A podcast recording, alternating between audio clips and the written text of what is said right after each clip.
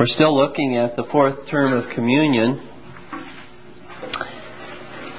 The fourth ter- term of communion states the following that public social covenanting is an ordinance of God, obligatory on churches and nations under the New Testament, that the national covenant and the solemn league are an exemplification of this divine institution and that these deeds are of continued obligation upon the moral person. And in consistency with this, that the renovation of these covenants at Auchensaugh 1712 was agreeable to the Word of God. We have looked at uh, the duty of social covenanting in a previous study. We've considered the perpetual obligation of social covenanting and then in another study, we looked at common uh, objections to the perpetual obligation of social covenanting. And now we're prepared this evening to begin looking at uh, the first of the covenants that is mentioned in this term of communion, the national covenant. And so we'll focus our attention upon this uh, this evening. The National Covenant of Scotland was subscribed in 1638, and it is the first of two covenants, the other being the Solemn League and Covenant, which are covenanted in Presbyterian forefathers, subscribed during the glory of the Second Reformation. And I'm going to seek to give you a brief overview tonight basically looking at three points. The three main points are the events leading up to the national covenant, and then the events surrounding the national covenant, and then finally an overview of the uh, content of the covenant itself. That latter point we'll probably just uh, uh, very superficially cover tonight, and uh, I want to spend uh, more detailed time uh, going through that next meeting. So let's consider the uh, first point. you can see from the outline that there will be a lot of history involved in our in our lecture this evening. But I think it's very, very important to understand the historical context in which these events occur. It also lets us see that God is sovereign, that He is a God of history, that He does work in history, even as He has worked uh, in history at that time. Uh, so He is working in history at this time. God is the same yesterday, today, and forever. And so we can, I think, uh, derive and uh, draw much encouragement from the fact that God uh, is with His people. Very first point uh, key events leading up to the National Covenant.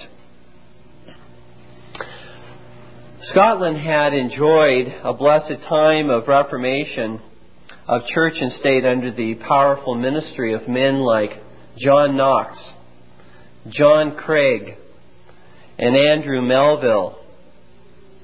In order to better promote and advance the work of Reformation in Scotland against the harlot of popery and her illegitimate daughter prelacy, Remember, prelacy is ruled by hierarchical bishops appointed by, which have been appointed by archbishops. In order to promote reformation for the truth against these errors, various covenants were formed and sworn so as to bind as one man God's covenanted people in their promotion and defense of the truth against these heresies. Such covenants were sworn in uh, many years 1557, 1559, 1560, 1562, various covenants that were sworn by God's people in Scotland uh, in defense of the truth, truth and uh, to uh, stand against these errors.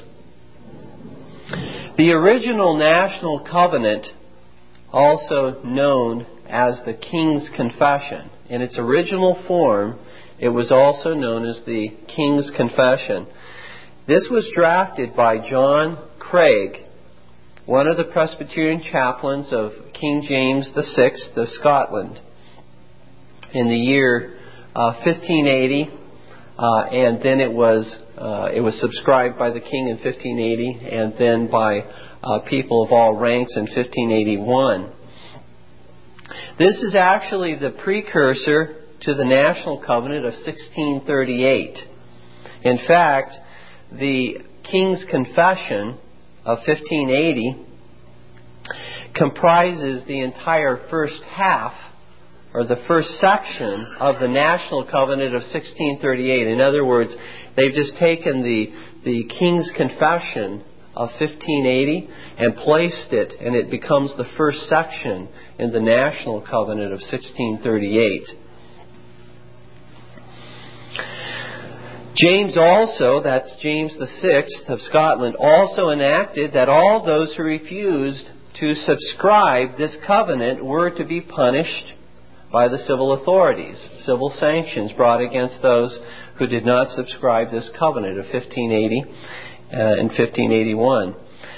Uh, it's noted that uh, throughout Scotland, everywhere, this covenant was subscribed by people of all ranks with great enthusiasm, of course, except by the pre- uh, prelates. Uh, they would not subscribe. Uh, if they did subscribe, it was under false pretense. But, uh, but by the people in general, uh, it was subscribed with great enthusiasm throughout all of Scotland. Briefly, this national covenant, the original national covenant, or the King's Confession of 1580, declares, without going into a great deal of detail about it at this point, we're going to, as I said, next week spend uh, more detail going through the National Covenant of 1638 which, as I said, embodies this King's Confession in the first section. But just in real cr- quickly, so that you have an idea of what the King's Confession uh, addresses, uh, it declares, uh, first of all, the religion taught and defended by the Church of Scotland is, quote, the true Christian faith and religion, end of quote. It doesn't proclaim uh, itself to be uh, something less than the true Christian faith. It proclaims itself uh, unapologetically as being the true Christian faith and religion. Secondly, it also declares, and this is a quote from the uh, King's Confession, we abhor and detest all contrary religion and doctrine, but chiefly all kind of papistry, in general and particular heads, even as they are now damned and confuted by the Word of God and Kirk of Scotland uh, not uh, uh, very diplomatic terms. You would uh, use that, that kind of terminology. They were sta- stating very clearly where they were coming from in this covenant. Uh, they abhor and detest all contrary religion and, and uh, doctrine. so there's not, in this particular statement, there's not room for a, a large breadth of tolerationism within the nation. Uh, the nation is devoted to understanding, believing the truth about God. And the ministers in, within those churches are bound to proclaim the true Reformed uh, religion. Uh, another uh, point, in summary, about the National Covenant of 1580 is that it binds the subscribers to obedience to and defense of the doctrine and discipline of this true Reformed Kirk of Scotland. So all of those who subscribe to it, they bind themselves to the doctrine, not, since, not simply ministers, but all those who, who swore the covenant, subscribed the covenant, bind themselves to the doctrine and to the discipline or the, the form of government of the true Reformed Kirk of Scotland. And then finally, it binds the subscribers to defend the king and his authority with this qualification as long as he defends Christ, the true gospel, the liberties of Scotland, as long as he administers justice and as long as he punishes the iniquities of the enemies of the Church of Scotland, which would be again the same as the enemies of Jesus Christ, as the enemies of the gospel, since they already mentioned that they are uh, uh, defending, promoting the, the true gospel of Jesus Christ. And so it does call those who subscribe to defend the authority of the King of Scotland, which at this particular time would have been, uh, as I said, James VI. But again, insofar as he defends the truth, when he becomes a public enemy of the truth, uh, this particular qualification would indicate that uh, his authority uh, is no longer one that they need to recognize as legitimate. This covenant, in its original form, was renewed again in 1590, and James VI was yet reigning at that time. Continuing on, uh, still looking at the key events leading up to the National Covenant. Uh, third point under that is that the General Assembly of the Church of Scotland meeting in Glasgow in 1581. Now, this is, remember, the, this covenant was first subscribed in 1580 by the king, then by all of the people of various ranks in 1581. Then there was a, uh, a General Assembly of the Church of Scotland held in 1581 in Glasgow. And in this, in this uh, uh, General Assembly, they disposed of any ambiguity there might be in the original National Covenant of 1580 in regard to episcopacy. See, episcopacy was not specifically mentioned by name in that covenant, the King's Confession or the original National Covenant. It was not specifically mentioned by name. What's specifically mentioned by name is papistry, popery, uh, those types of terms re, uh, speaking to, uh, to the Roman Catholic Church.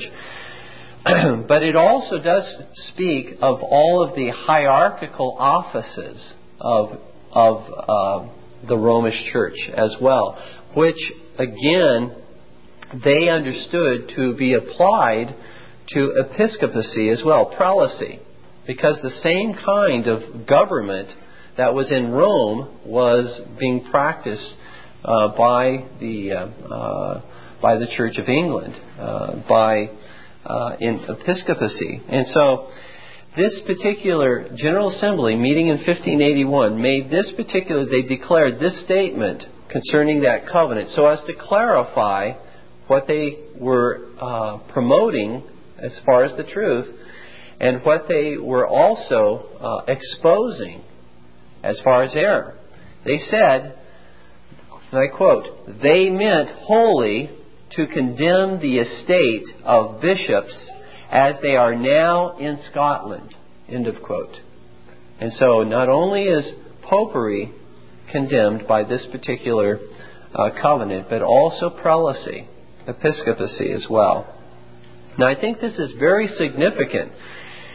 If you realize that in 1584, James VI had basically broken his covenant that he had made in 1580 to defend and support Presbyterianism.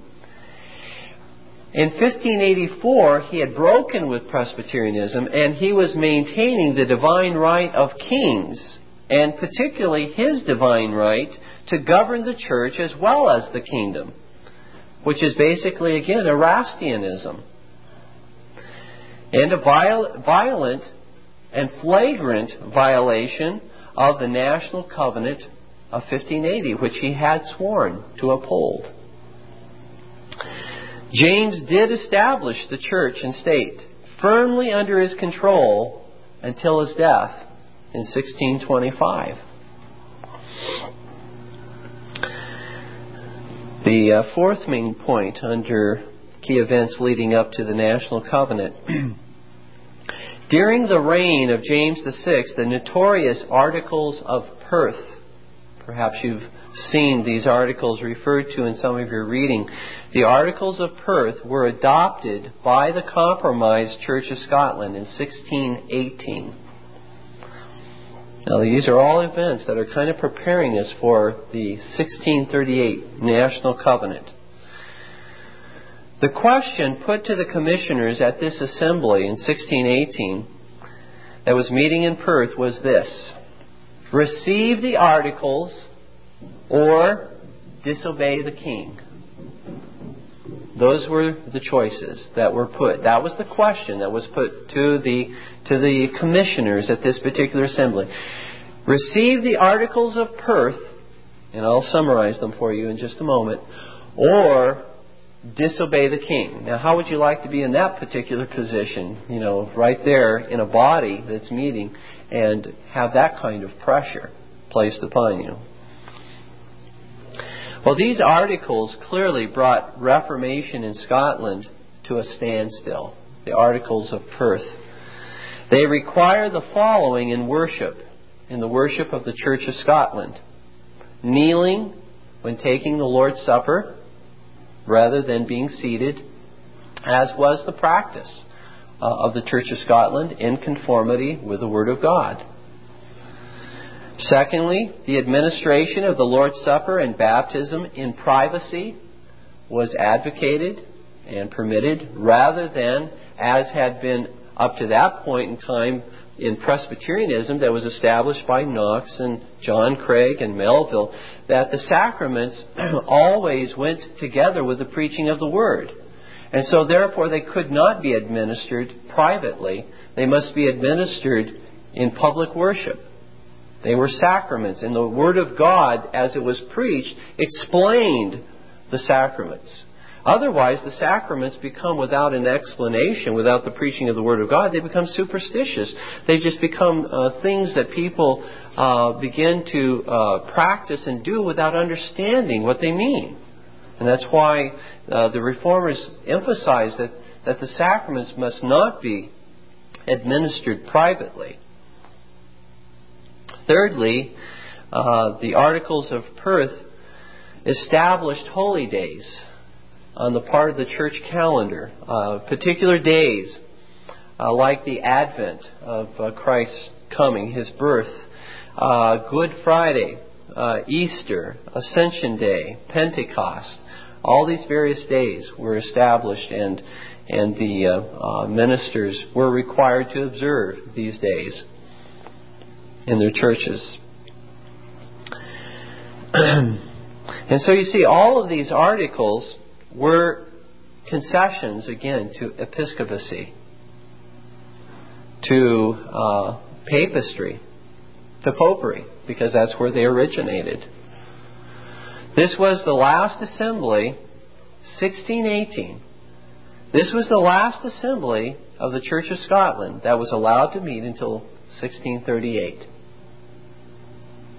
So there were 20 years between that assembly, which was again a compromised assembly, uh, a pretended assembly, as the assembly said in 1638. It said that the things that were decided in that assembly in 1618 were null and void. They were a pretended assembly. They were not a lawfully constituted assembly. That's what was declared in the Acts of General Assembly in 1638 about this, the assembly in 1618. And so you see the trend. You started off with Reformation uh, under these fiery preachers and mighty reformers, Knox, Craig, Melville, and now we see uh, how episcopacy, prelacy, Erastianism, this is bringing the Reformation to a halt. And it's now uh, uh, not only brought it to a halt, but it's defecting. Uh, the, the nation is going backwards. the fifth point under key events leading up to the National Covenant, James VI of Scotland, who came to the throne of England in 1603. Now, he was um, uh, the King of Scotland, uh, but he became also the King of not only Scotland, but of England and Ireland So he became king of all three nations or kingdoms in 1603 upon the death of Elizabeth, Queen Elizabeth. And thereafter he is called James I of England. At his death, that is James I, at his death in 1625, his son, Charles I, acceded to the throne. And uh, uh, Charles I was uh, not any different than his father. Like his father, he was an Episcopalian and he ruled by divine right over the church. Maintained the same position in regard to those matters of what his authority was.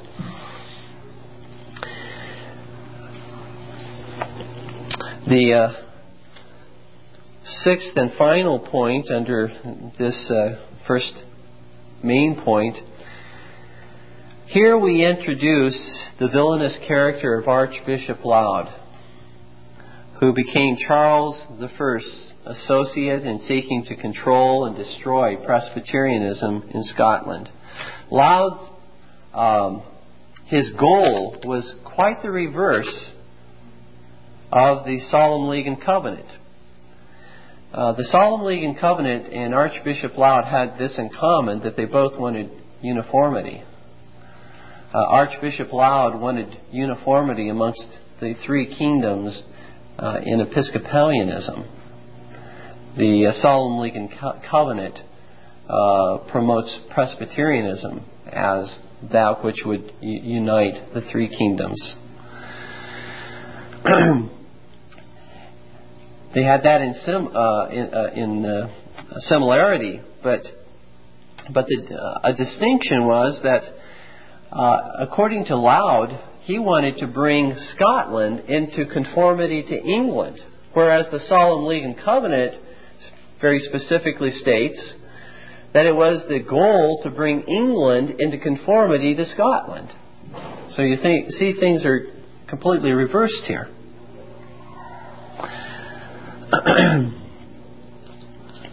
Laud uh, finished his uh, his uh, prayer book of the Church of Scotland in 1636, and in substance, this uh, prayer book was the same as the prayer book of the Church of England. Uh, the prayer book of the Church of England and this particular prayer book uh, had various forms, like forms of prayer, various things throughout where uh, uh, the the minister does not have any uh, options uh, with regard to to how to uh, pray, with regard to how to order the service in any in any way. Everything is basically laid out very very strictly and rigidly. Now, in the Directory for Public Worship, which the Westminster Assembly uh, gave forth, the order of worship is laid out. In other words, the main elements of worship are laid out. But the specific things, for example, as to prayers, that type of thing is not specifically uh, given. And so there is li- liberty and freedom in that regard. Charles uh, the First ordered every parish to purchase two copies of the prayer book or to face civil punishment. this prayer book was an imposition of Episcopalianism liturgy um, upon the Church of Scotland. That was what they were seeking to do, is to impose Episcopalian liturgy upon the Church of Scotland. And again, just to summarize some of the things that are contained in this prayer book, uh, number one, the minister, uh, similar to uh, Romanism, uh, faces the altar with his back to the congregation. Uh, and again, that's a, that's a uh, very, very important distinction between uh, a reformed posture in worship where the minister faces the congregation and proclaims to them the Word of God. And so in this particular case, it was, it was reversed. Uh, second thing that was contained in this uh, prayer book was the uh, a dipping of children in a baptismal font. The dipping of children in a baptismal font rather than uh, applying the water uh, to the child, the child was placed into this uh, baptismal font. Thirdly, um, using Sunday instead of uh, using the word Sunday instead of the word Sabbath uh, in the course of the worship. As they spoke of the Lord's Day, they, they, in this prayer book, it changed what in Presbyterian worship had been the use of the term Sabbath become Sunday. Fourthly, was the uh, celebrating of uh, the various holy days, as we have already alluded to in the articles of uh, Perth. And so the uh, same celebration of the various holy days was uh, again required in this uh, book of prayer.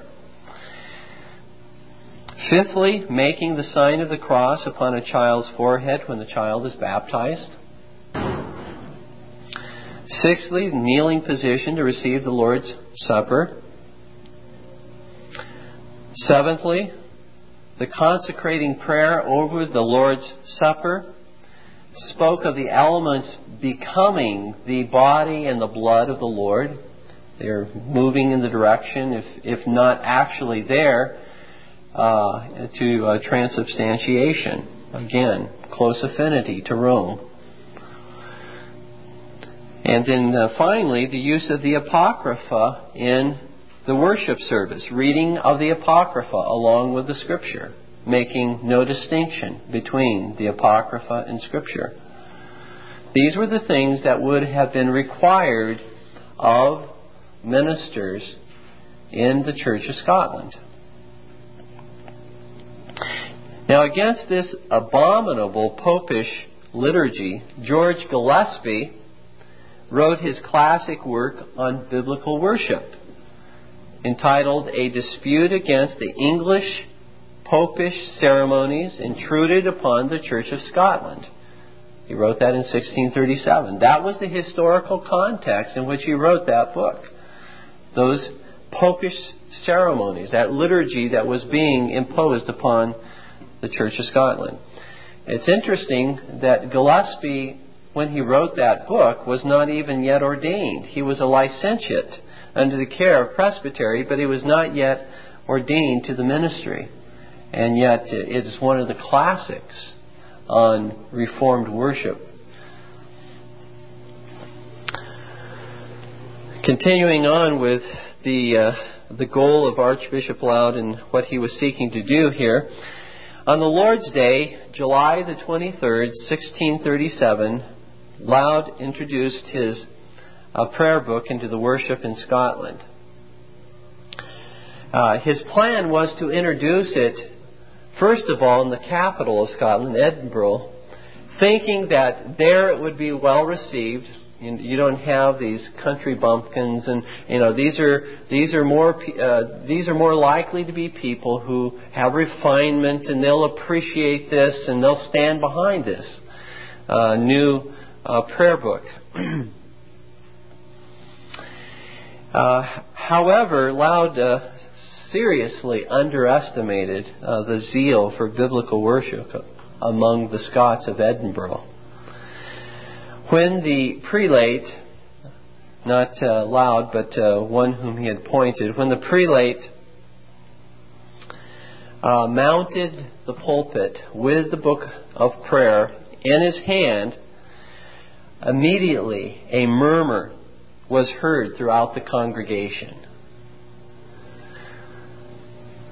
When he got into the pulpit and began to read from it, women began weeping Men began shouting to overwhelm the voice of the prelate as he was speaking. And Mrs. Main or Mine, I'm not sure how the, the, the correct pronunciation, but uh, let's go with Main. Mrs. Main, M E I N, uh, or Jenny Geddes, was first to take the stool upon which she was sitting and to hurl it at the rotund uh, prelate who was behind the pulpit.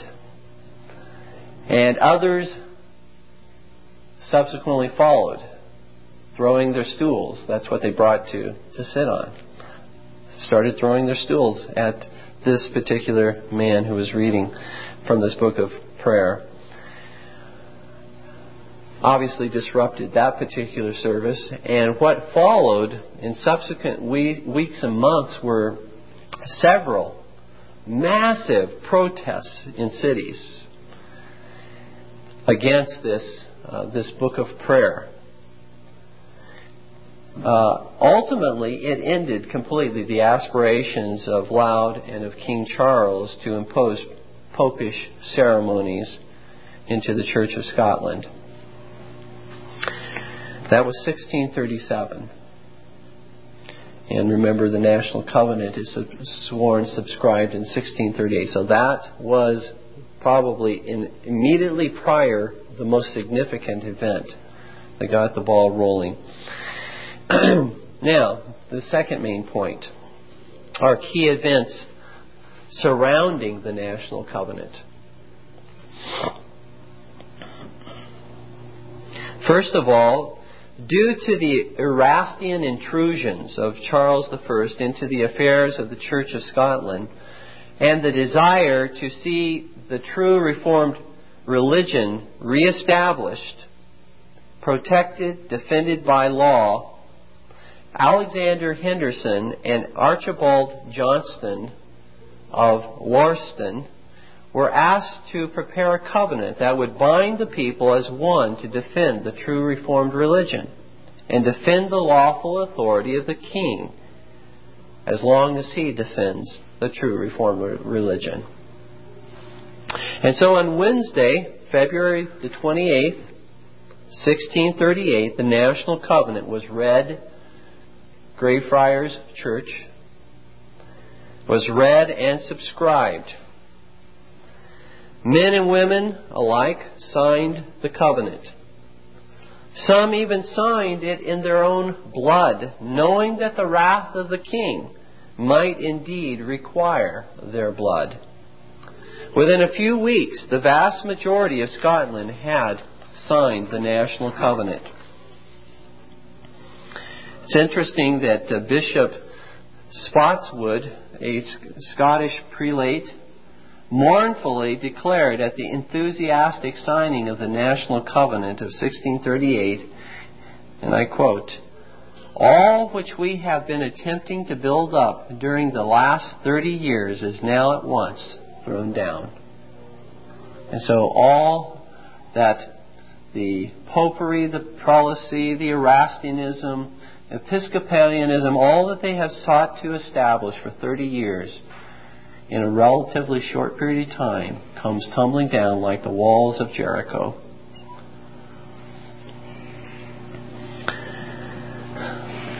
The third uh, main point under this, uh, or the third subpoint under the second main point, is that the national covenant was a term of communion in the Church of Scotland um, anyone who would uh, indicate that it was not is, simply not familiar with the history. Uh, uh, very clearly, the swearing taking of the national covenant was a term of communion. The presbytery of, uh, of Kirkcaldy resolved 1st of August 1639 that no, quote, willful non covenanters would be admitted to the sacrament. That was not simply one presbytery, but that was uh, what was happening throughout the Church of Scotland. In fact, ministers who spurned the national covenant were deposed uh, from their office as ministers.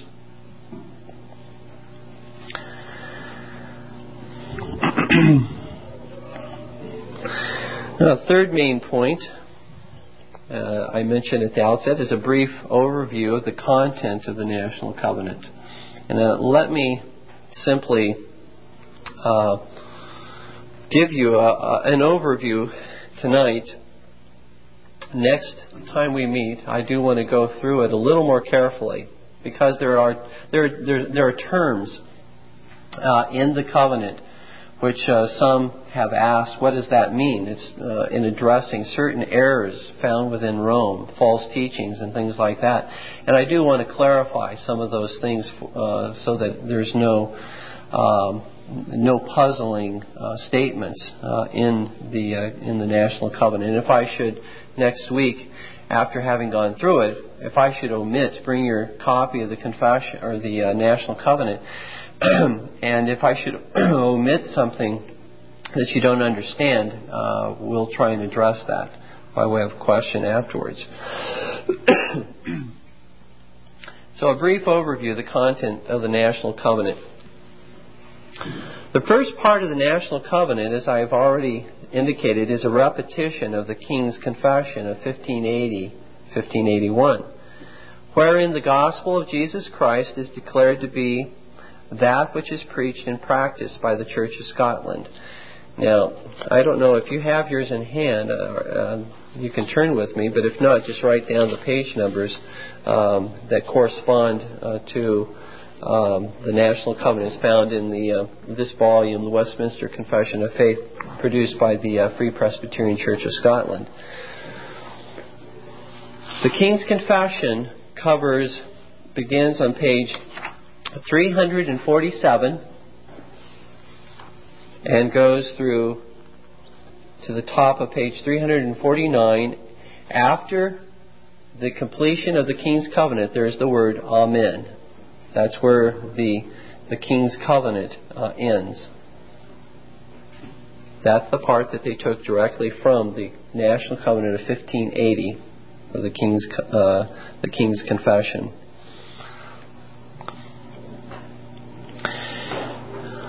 and again, this section, just in brief overview, defends the truth. It exposes Romish errors. And there, there's a whole page of Romish errors. And we'll look at those uh, uh, more next uh, time we meet. And then it concludes by, uh, by indicating that this king's confession is also uh, to promote the uh, to promote and defend the lawful authority of the king in his defense of the truth. That's the first section. The second section of the National Covenant was drawn up by Archibald Johnston, who uh, happened to, by vocation, be a very brilliant lawyer and uh, very familiar with all of the uh, the ancient laws. Uh, he was an elder, a ruling elder in the Church of Scotland, but also a brilliant lawyer. And uh, in this section that he was responsible for, he cites the many acts of Parliament, that is, the Parliament of Scotland, the many acts of Parliament which demonstrate how the civil government had legally established the Presbyterian Church of Scotland and how by law, laws of Parliament, all contraveners of the true Reformed religion were to be prosecuted. It wasn't simply the church. It was by established law, by Parliament, that these things were were um, uh, were legally established. It also, in this section, uh, gives the oath that was to be taken by the king at his coronation. And so the section, the second section, begins on page 349 with the word like, uh, like as. That's in large letters there, like as. Just following the, uh, just above it, the Amen so page 349, and this section goes uh, to page 352. Uh, through the second paragraph on page 352. The third part of the National Covenant was written by Alexander Henderson wherein he made application to the present times. That is, the present times being 1638. And so this was Uh, this begins on page 352 and goes through to the end of the uh, National Covenant, page 354. And it begins with We, noblemen, barons, gentlemen, burgesses, ministers, and commons. And so this, this uh, uh would be the third section or part of the National Covenant, wherein the uh, application of that to more modern times, at least those times in which the uh, uh these men were living in 1638, um, that uh, is brought up to date. Um, now, that's as much as I planned on uh, giving this evening. I uh, I will reserve because I'd like to kind of keep it all in a package. I will reserve going through the um, national covenant in, in a little more detail uh, next time we meet. And so that, I think, will uh, basically cover our, uh, our lecture for this evening. Are there any questions that, uh, that have come to your attention as, uh, as I've gone through the lecture this evening?